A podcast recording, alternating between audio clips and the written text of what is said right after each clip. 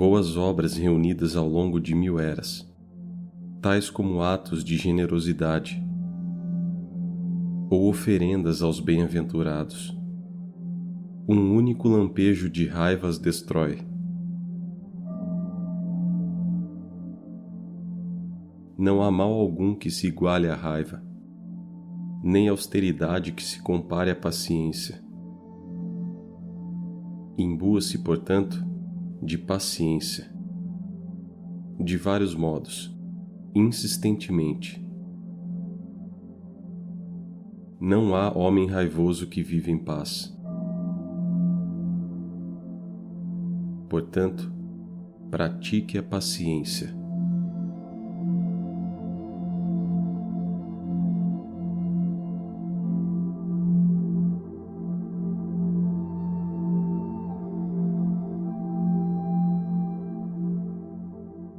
Aqueles que vivem atormentados pela dor da raiva jamais conhecerão paz mental. Alheios serão de todo prazer, não dormirão, nem sentirão seguros. Receber o que eu não quero e tudo o que obstrui o meu desejo no descontentamento, a minha raiva encontra combustível. Daí a raiva brota, oprimindo-me. Portanto, destruirei por completo o sustento desta minha inimiga. Minha adversária, cuja única intenção é causar-me dano e sofrimento. Aconteça o que acontecer, nunca prejudicarei o ânimo e a alegria da minha mente. O abatimento nunca traz o que eu quero. Minha virtude fica por ele distorcida e corrompida.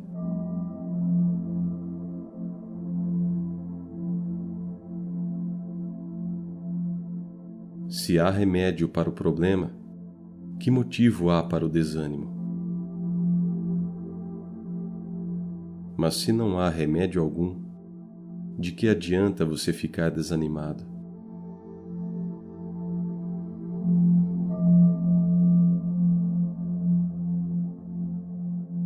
A causa da felicidade é rara, e muitas são as sementes do sofrimento.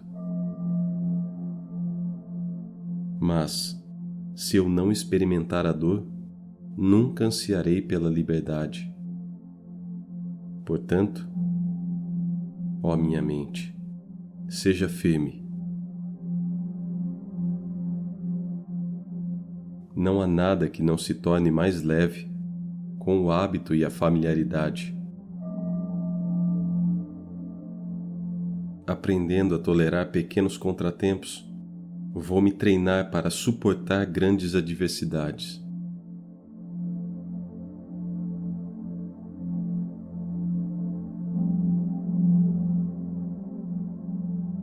Calor e frio, vento e chuva, doença, prisão e surras. Não vou me afligir com essas coisas. Isso apenas agravaria minhas dificuldades.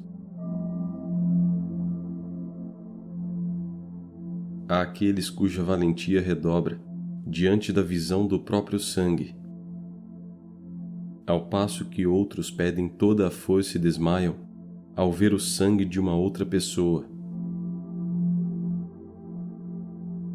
Isso resulta de como a mente se posiciona, na firmeza ou na covardia. Portanto, farei pouco de todo ferimento, e as adversidades vou desconsiderar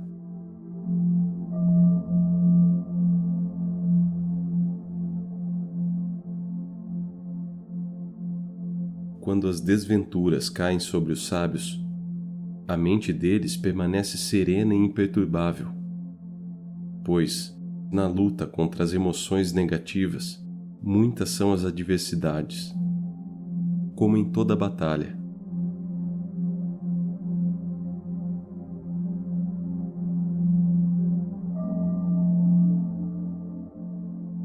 Desdenhar de toda dor e vencer inimigos como ódio são os feitos de um herói conquistador. O resto é matar o que já está morto.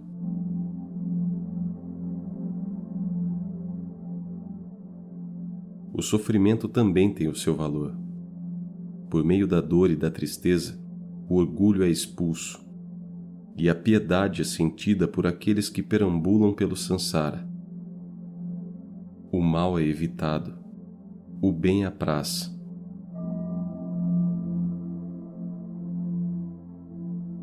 Não me zango com o meu mau humor, nem com os demais humores, fonte fértil de dor e sofrimento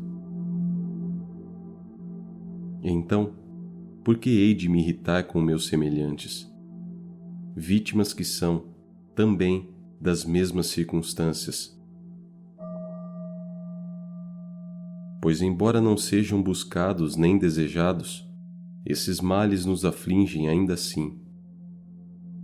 Do mesmo modo, embora não sejam queridas nem procuradas, as negatividades aparecem insistentemente.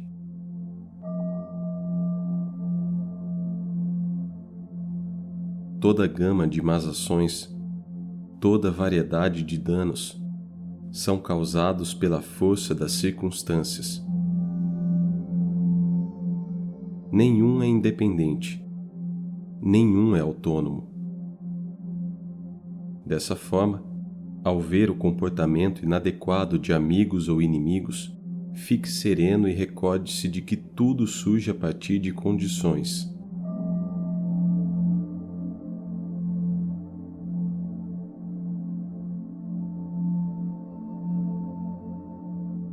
Se há aqueles que, como crianças desgovernadas, são por natureza propensos a ferir os outros, não há por que nos enravecermos. Seria como nos ressentimos do fogo por ser quente. E se suas falhas são passageiras e contingentes, se os seres vivos são por natureza plácidos, é igualmente descabido abrigar ressentimento contra eles.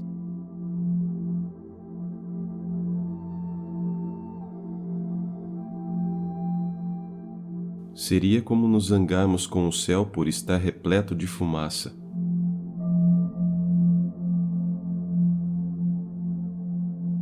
Embora, na verdade, sejam as varas que me ferem, minha raiva volta-se contra aqueles que as empunham e me golpeiam. Mas essas pessoas, por sua vez, são impelidas pelo ódio. Portanto, é com o ódio delas que devo me indispor.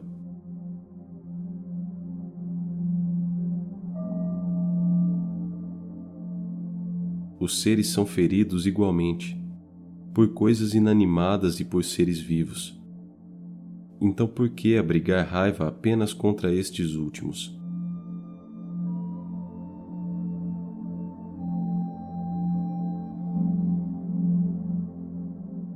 É melhor simplesmente tolerarmos os danos.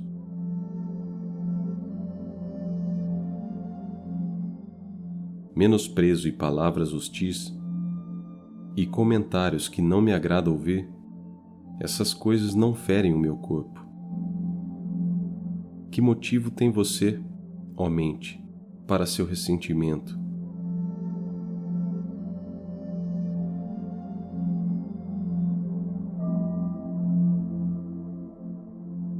Veneração, elogio e fama não servem para aumentar o mérito nem prolongar a vida. Não proporcionam saúde, força, nem bem-estar para o corpo. Por conta de reputação, perdemos a vida e esbanjamos riquezas. De que servem as palavras e a quem elas contentarão quando estivermos mortos e sepultados?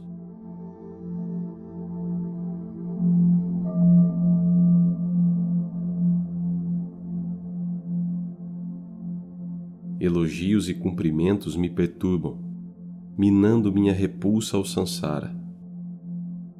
Passo a cobiçar as qualidades dos outros, e assim toda excelência se degenera.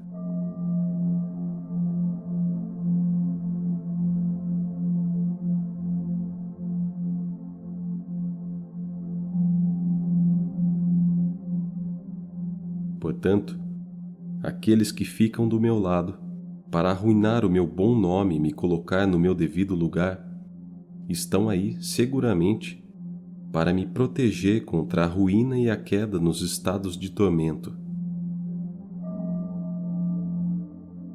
Pois sou uma pessoa que luta pela liberdade.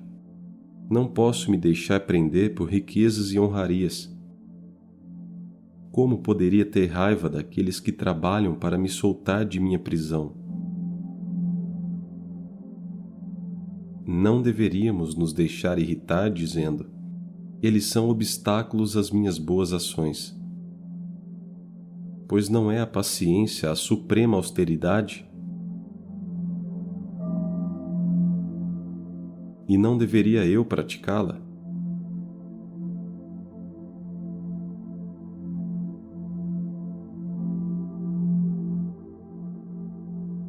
Se eu deixar de praticar a paciência, tolhido pelas minhas próprias limitações.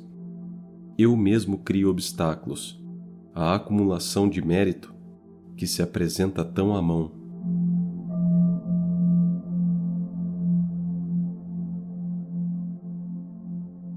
Se uma coisa não surge quando uma outra está ausente, e vem a surgir quando esse fator está presente, esse fator é, de fato, a causa. Como se pode dizer que a causa é um obstáculo? Os pedintes que aparecem no momento oportuno não constituem obstáculo à generosidade. Não podemos dizer que aqueles que conferem os votos sejam obstáculos à ordenação.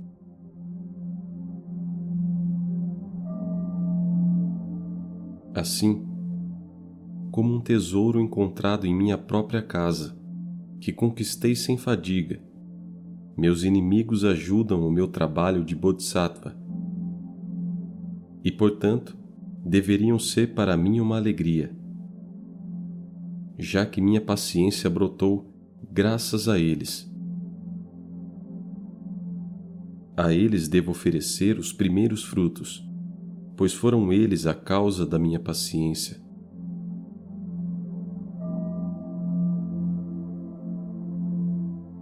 Entretanto, se eu disser que não cabe a meu inimigo nenhum elogio, visto que ele não teve intenção alguma de estimular minha paciência, porque eu reverencio o Dharma sagrado, causa, sem dúvida, da minha realização.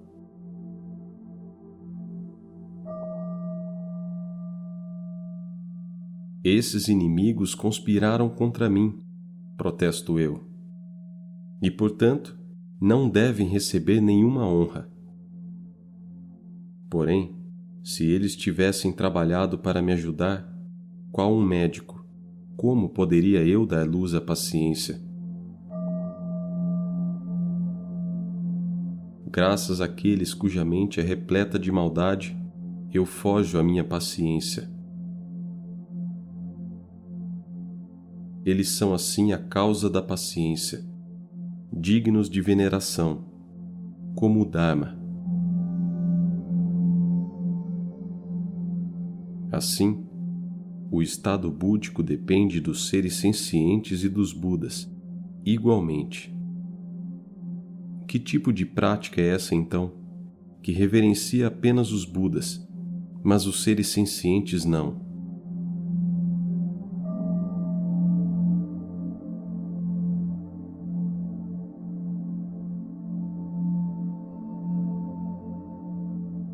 Já que uma parcela do surgimento do supremo estado iluminado cabe aos seres comuns, a virtude de apenas essa semelhança faz com que seja apropriado reverenciá-los.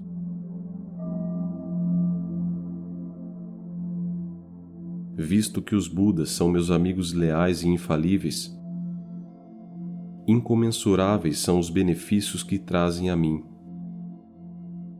De que outro modo eu poderia retribuir a bondade deles, se não levando felicidade aos seres?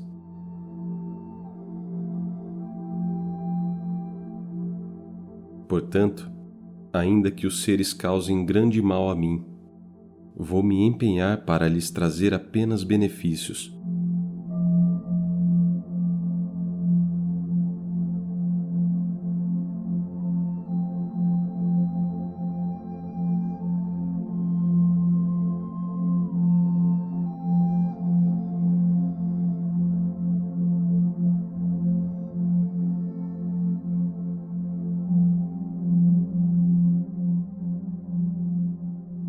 E para que eu possa deleitar o coração dos Budas, de agora em diante serei senhor de mim mesmo e serei servo do mundo. E não revidarei, ainda que multidões pisem na minha cabeça ou me matem. Que os guardiões do mundo com isso agora se rejubilem.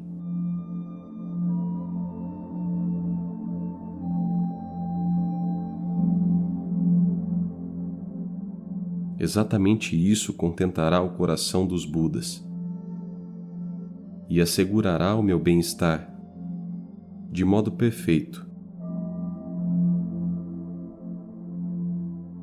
E isso espantará as dores do mundo e, portanto, será meu trabalho constante. Pois a paciência no sansara é a origem de beleza saúde e boa reputação.